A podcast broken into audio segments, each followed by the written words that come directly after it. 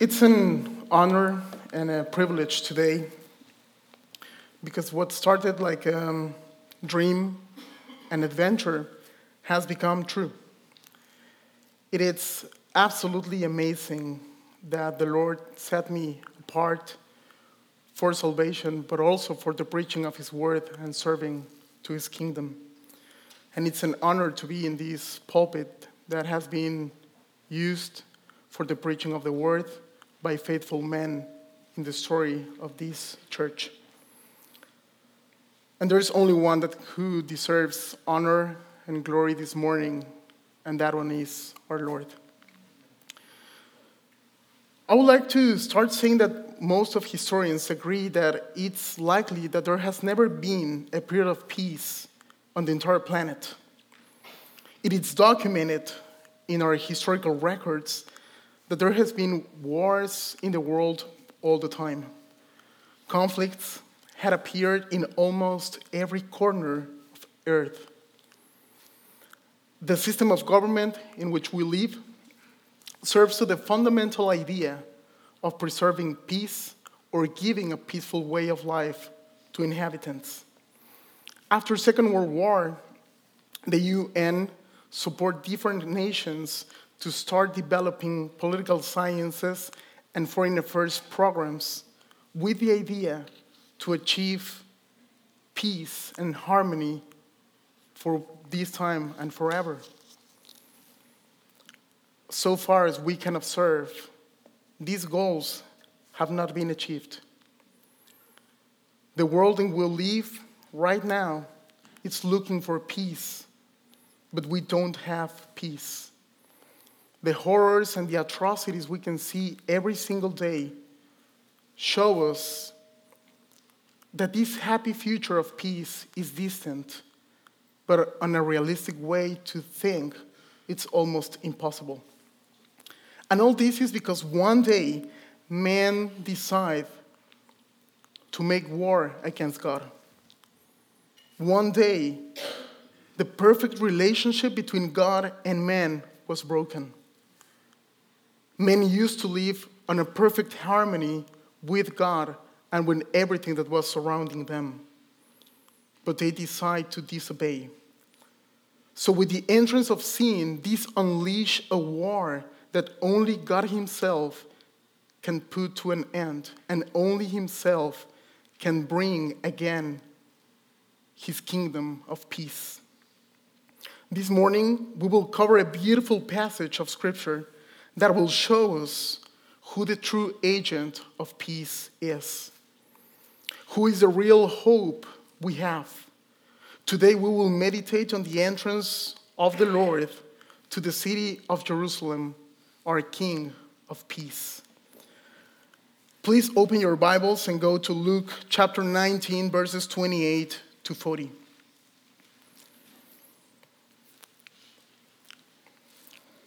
Luke 19, 28 to 40. And when he said these things, he went on ahead, going up to Jerusalem.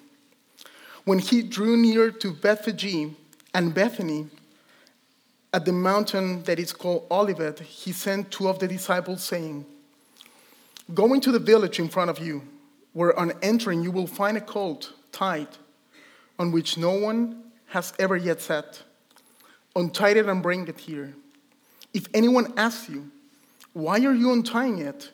you shall say this The Lord has need of it. So those who were sent away and found it just the way he told them. And as they were untying the colt, its owner said to them, Why are you untying the colt? And they said, The Lord has need of it. And they brought it to Jesus and throwing their cloaks on, on the colt, they sat Jesus in it. As he rode along, they spread their cloaks on the road. And as he was drawn near, already in the way down to the Mount of Olives, the whole multitude of the disciples began to rejoice and praise God with a loud voice for all the mighty works they have seen, saying, Blessed is the King who comes in the name of the Lord, peace in heaven and glory in the highest.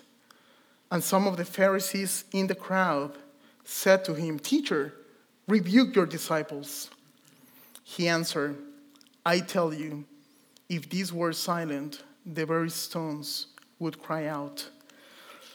And Father, help us to understand the message you have today for us. Help us to understand that you are the only real and true peace. Father, use me as a humble servant for your message, that your words will be proclaimed today for your people. Father, in the middle of grammatical mistakes, mispronounced, mispronounced words, that your glory will be displayed. Help us this morning, Lord, to understand who you are and to glorify you as the King you are. We pray these things in the name of Jesus our Savior. Amen. So, for more than three years, our Lord was ministering, preaching, doing miracles, proclaiming the kingdom of God. And the Lord, right now, is beginning the end of his earthly ministry. His entrance to the city of Jerusalem will provoke a very violent reaction that will end on his death in the cross during Passover. The Lord did not enter as a conquering king willing to crush his enemies. He entered as a king who assumes the position of a servant willing to give his life for the rescue of many. He did not enter on a horse with an army, but he entered mounted on a colt, just surrounded by his 12 disciples. And then a crowd was praising him. But the important thing here is that they were praising something they were not understanding. They were praising a kingdom they didn't understood their nature. It was a kingdom of peace, not the kingdom they were expecting. The Lord entered to deliver was he entered to be delivered to a Roman officer by the religious leaders of his people, but to be condemned, to be condemned to death and to be executed the death of Christ in the cross is a focal point of human history because it draws a line between those who are lost and those who are saved. That's why the writers of the gospel spend so much time and spend so much space in their gospels talking about this. On the gospel of, of Matthew is one quarter, one third in the gospel of Mark a fifth in the Gospel of Luke, and half of the Gospel of John talks about these last seven days. This last week occupies a central space and begins with the entrance to the city of Jerusalem. Only three events are narrated in the four Gospels, and this entrance is one of those events. And I hope, brothers, on my heart this morning is that through this passage, we will understand to praise the King of Peace. That we will say that the Lord is Jesus.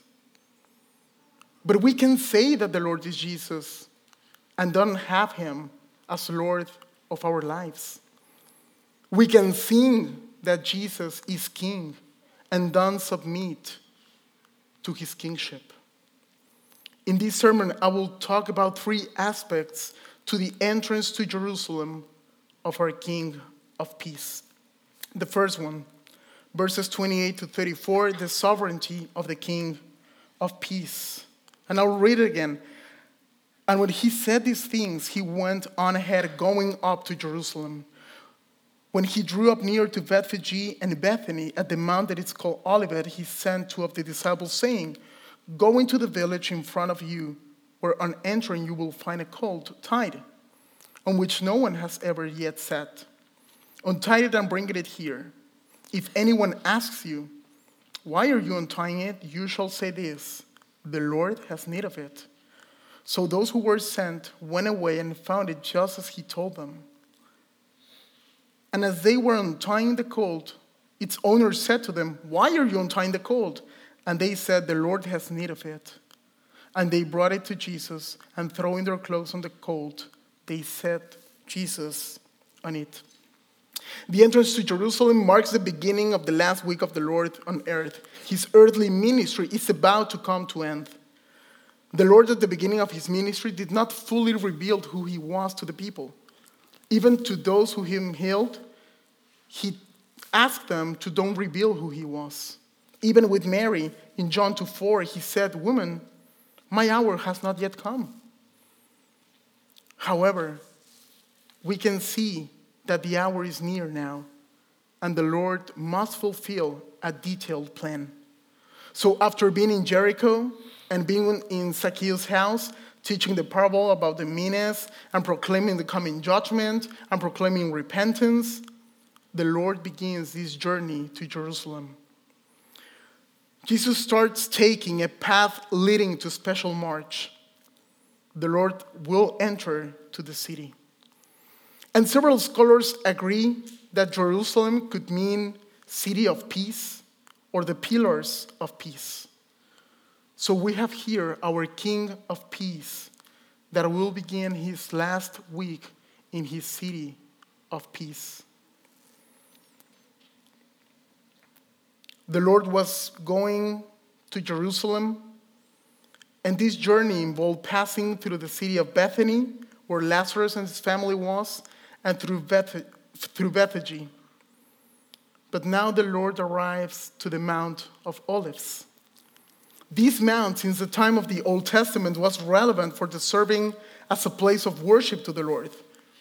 The prophet, the prophet Ezekiel presents a vision of the glory of the Lord when he will fight for his people on a triumphant war. And, brothers, sisters, I believe this is a time to think and to get amazed by the detail and care that this story is taking. The detail of Jesus entering to this city to start his path for our salvation. And that detailed story will continue until his glorious return. Now, Jesus is the King of peace. And we can see multiple references in the Bible as we can observe the relationship between Jesus and peace for men. The prophecy presents him as the Prince of Peace. Isaiah reminds us that upon him was the punishment that brought us peace.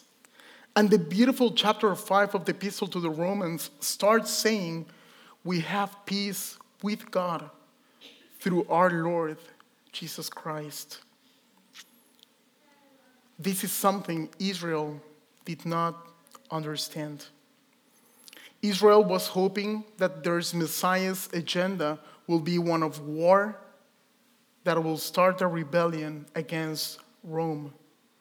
But God's agenda was one of peace. Each of the things that happened were part of, a God, of God's detailed and perfect plan for our salvation. The Lord chooses two of his disciples to go to the village that we don't have the name, but he gives a detailed agenda of they, what they, they, will find and what to do. Some scholars consider that the Lord already had previous information about the location of this village, of this house, of this cult, and that probably he knew the people in that house. In the other hand, other scholars consider that all these detailed instructions are product of the omniscience of the Lord. I deeply believe, and I'm inclined to believe, that it's product of his omniscience. And it's because I believe this, because he knew that there was going to be this cold in this specific village. He knew that it will be in that door that, it'll, that the owners will allow the disciples to take the colt just for the simple reason that Jesus is God. He knows where each donkey of the planet is. He knows each owner of a donkey in the planet, for he is God. He knows everything, he controls everything. There is nothing outside his knowledge, and there is nothing outside his control. That's our Lord. I think about the possible reaction of the disciples to see this and just to receive this instruction. As Christians, we can believe, oh, it looks like I'm stealing this donkey. I don't know the reaction, and, and the gospel does not let us know what is the reaction of them. But I deeply believe that the Lord was allowing his disciples to see he had control of everything. Just because of what was going to happen on the next week. He wanted his followers, them and us, to know that his death in the cross was not an accident, that everything was prepared for our salvation. The Lord was preparing his disciples and he was explaining what is going to happen. Jesus is showing that God sovereignly planned in everything, even the smallest detail, like which house, which donkey. God's sovereign plan will be fulfilled perfectly and in a perfect time. The sovereign king of peace was taken to the cross because he wanted to be taken to the cross. Not because of the power of Rome, not because of the influence of the leaders, but because he wanted to. Now, someone may be wondering why Jesus had to get into the colt and not just walk into Jerusalem. Why all these things about this donkey? Well, we can see this answer in verse 34. The Lord needs it.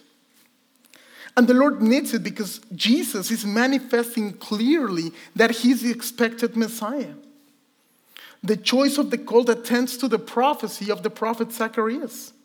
The entrance of the Lord on a colt means that this king comes in peace. Jesus is fulfilling what is prophesied by prophet Zacharias in Zechariah 9 9. Rejoice greatly, O daughter of Zion. Shout aloud, O daughter of Jerusalem. Behold, your king is coming to you. Righteous and having salvation is he, humble and mounted on a donkey, on a colt, the foal of a donkey. So the symbolism of this colt help us to show the messianic status of Jesus Christ. The Lord sent his disciples for this animal to fulfill and proclaim his entrance as King Messiah. The law gave several indications that an animal that has never been mounted or there was no yoke placed on him was eligible for offerings, was eligible for the service of the Lord. We know, brothers and sisters, and our hope is that the Lord will return on a white horse to judge and to end all rebellion and to stop all sin on earth. But for now, the Lord was coming on a donkey as a messenger of peace and as a messenger of the blessing for men through Jesus.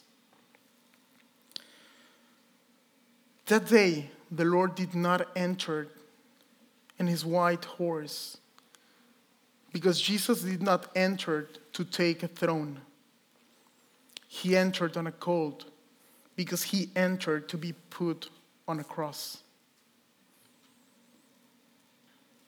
Your king, says the prophet, comes to you, righteous and humble, not to crush his enemies, but to redeem.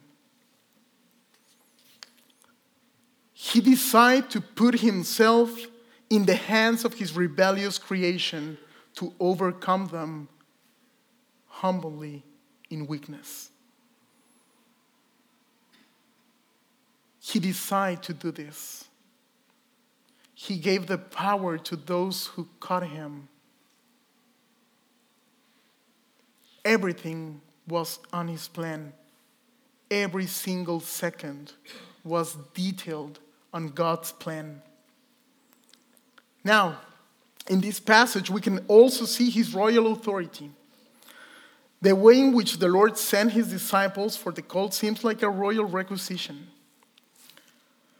When the king needs good from his vessels, the king had the authority to dispose of what he needs to fulfill his royal purposes. So these two disciples entered to this village as royal envoys to take this donkey just because the Lord has ordered this.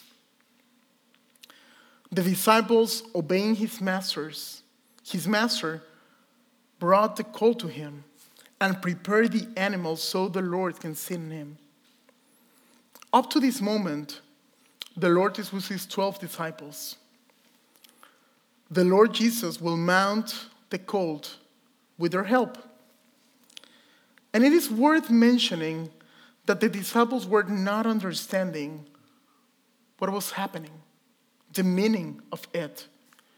It is not until later, and John records this in his gospel, that they will understand what this implied and meant.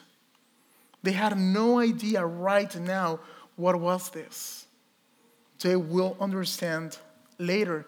But the thing that we know is that the Lord Jesus was fulfilling a perfect plan that it's not completely understood by his followers.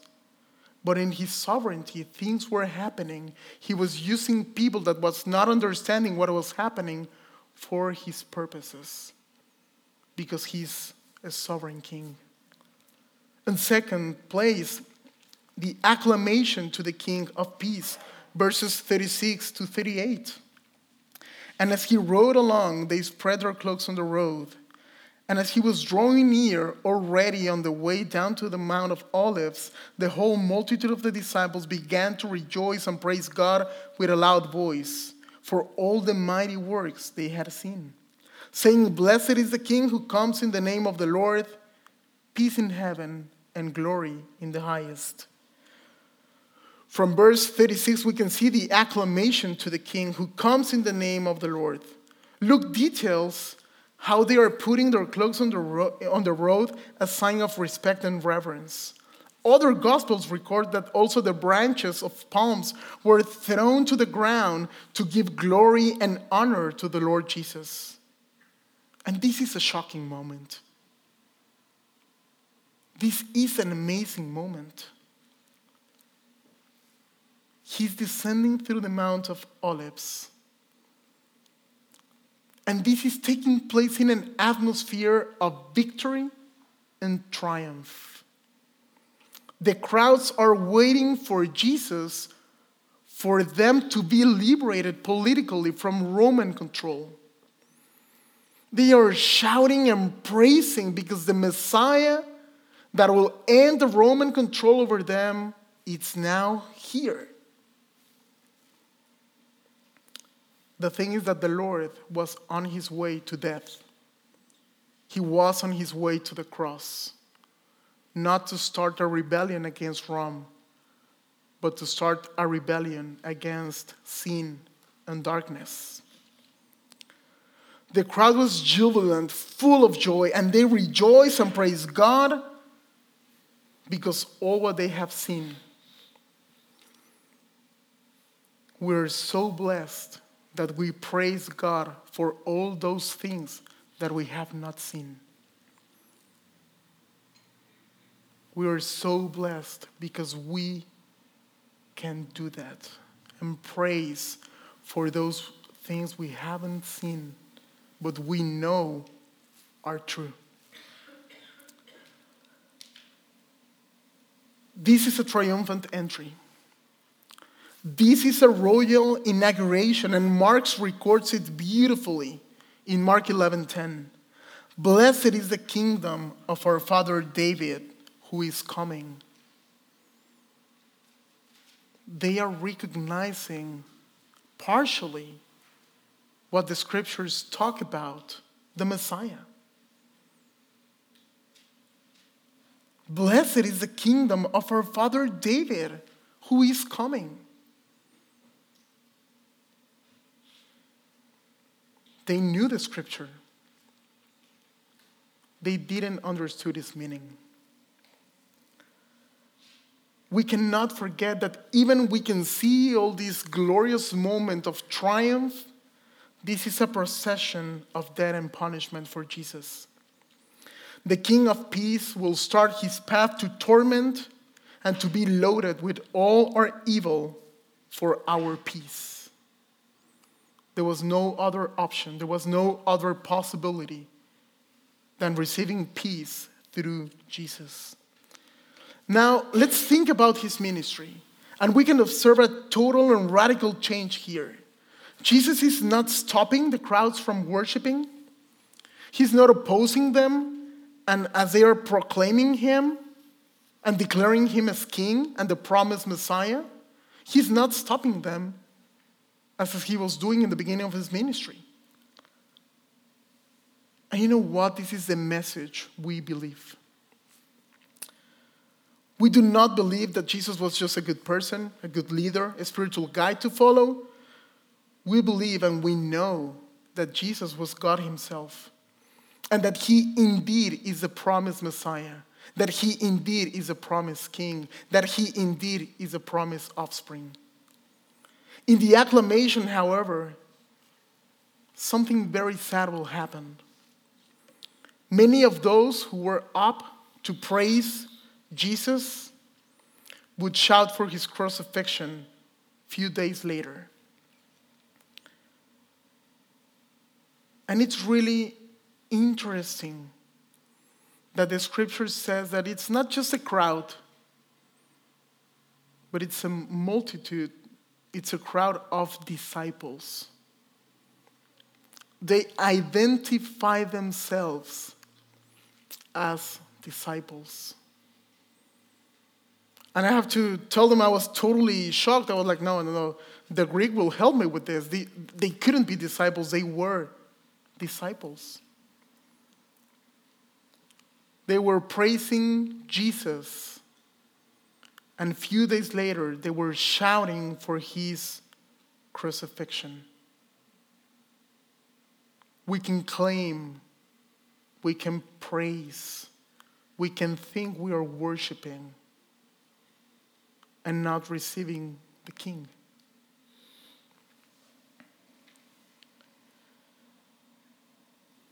They were waiting for a certain king. They were shouting for his crucifixion days later for one reason. They realized he was not the type of Messiah they were waiting for. There was not the king that will bring Israel to the splendors of the day of Solomon. However, they realized he was not a conqueror, but a king, humble and peaceful. And that's why they shout for his crucifixion. Not only he was not going to wage war against Romans, but he will put himself in their hands to die by Romans for the sin of the world. He did not wage a war against Rome, he was waging, waging a war against their sin. He's waging a war against our sin. The Messiah they wanted was that who could heal and feed multitudes, fish for everybody. They didn't want the Messiah, they didn't want the king who will be charged with the penalty of sin. They were wanting a king that will adjust to their desires and their needs, and they were acclaiming the true king without understanding which kind of king he was. And this still happens today. It is an anomaly to find a place where Jesus is preached as mediator, as Messiah, as God with authority. They are preaching a Jesus that serves them in their dreams and desires of a comfortable life. But Christ is a king who came to die on a cross to pay for our debt with God in his justice. To transform our self centered hearts to humble and sacrificial hearts. To replace the stones we had for hearts of flesh. Many praised Jesus as king, but very few wanted to submit to his authority. May the Lord help us not to be guilty of putting our clothes and our palms with an empty heart of devotion. Three, the majesty of the King of Peace, verses 39 to 40. And some of the Pharisees in the crowd said to him, Teacher, rebuke your disciples. He answered, I tell you, if these were silent, the very stones will cry out. In verses 39 and 40, we can see the majesty of our King of Peace. The Pharisees who were in the middle of the crowd complained to the Lord, asking him to silence his disciples. The Pharisees at this time are so similar to our culture. Everyone could bear Jesus. They may even like him, as long as he does not proclaim himself as king. Jesus is okay with everybody. They will accept him as long as he does not proclaim himself as a God with authority that demands mankind to live in a certain way. Everybody loves the love story of Jesus. Nobody likes, or very few likes, his style of life. Liking Jesus is not enough. The Pharisees asked the Lord to stop his followers from such manifestation. They are saying, Master, stop your followers. This is an excess. Realize what they are doing. They are comparing you to the, to the Messiah, they are comparing you to God. And this is blasphemy. And you are allowing this blasphemy. Stop them. If you're a man afraid of God, stop them. In their pride and their spiritual blindness, they want to defend God, rejecting God. The Lord responded in a shocking way. Even if I keep this quiet, the inanimated stones will receive a supernatural power to give glory. Because He's the Lord. This is the Lord we have. Because the worship of the Lord does not depend on the worshiper, but depends on the Lord that it's worship.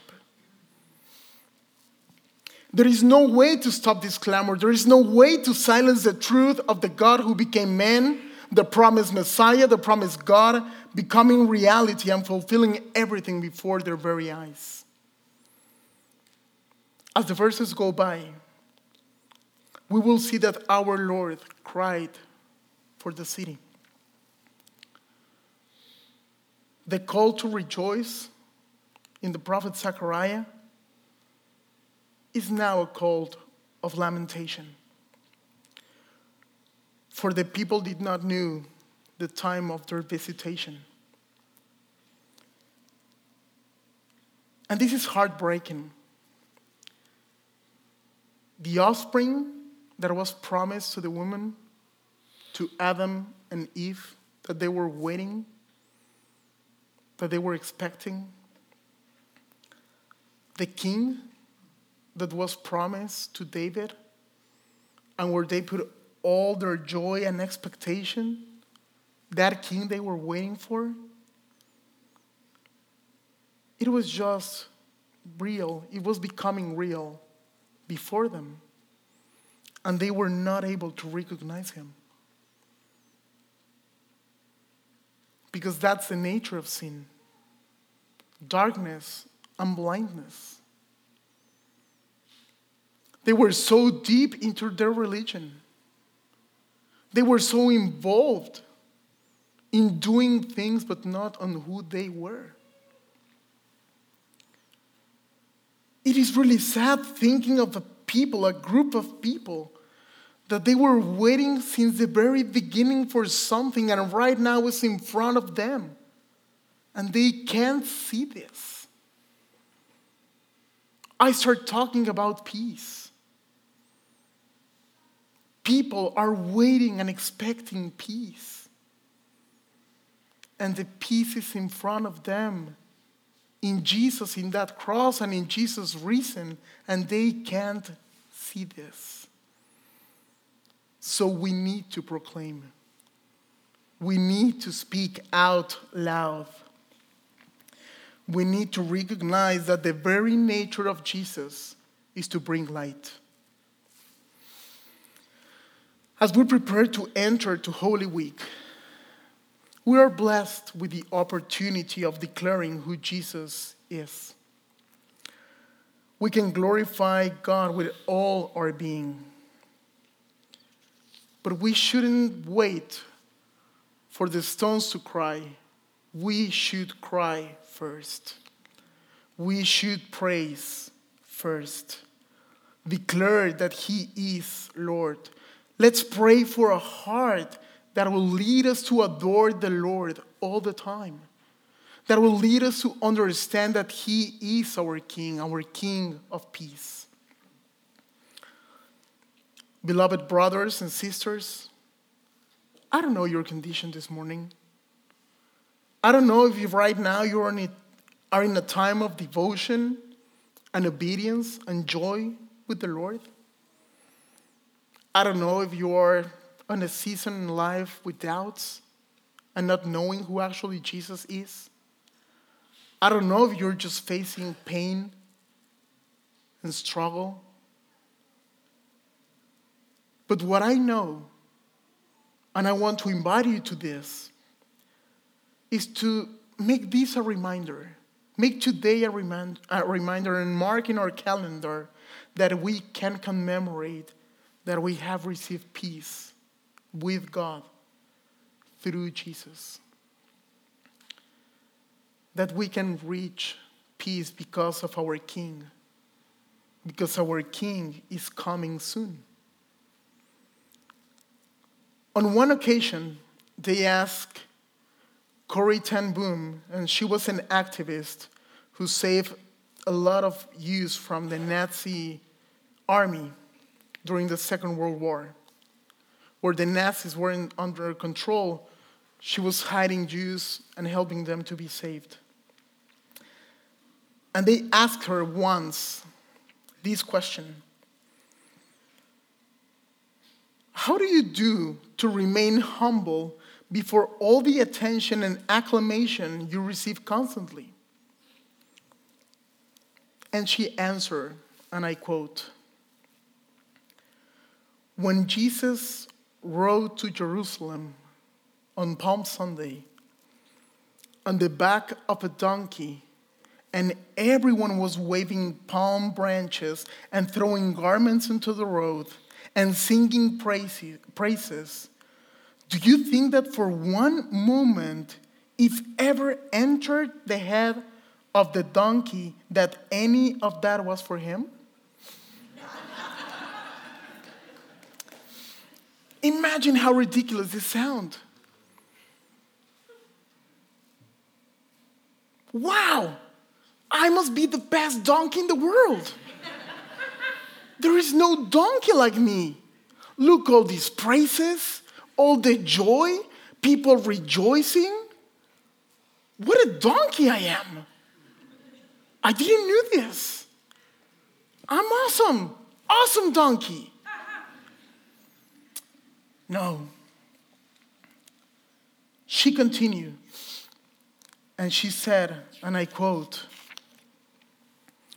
If I can be the donkey on which Jesus Christ rides in his glory, I'll give him all praise and all honor.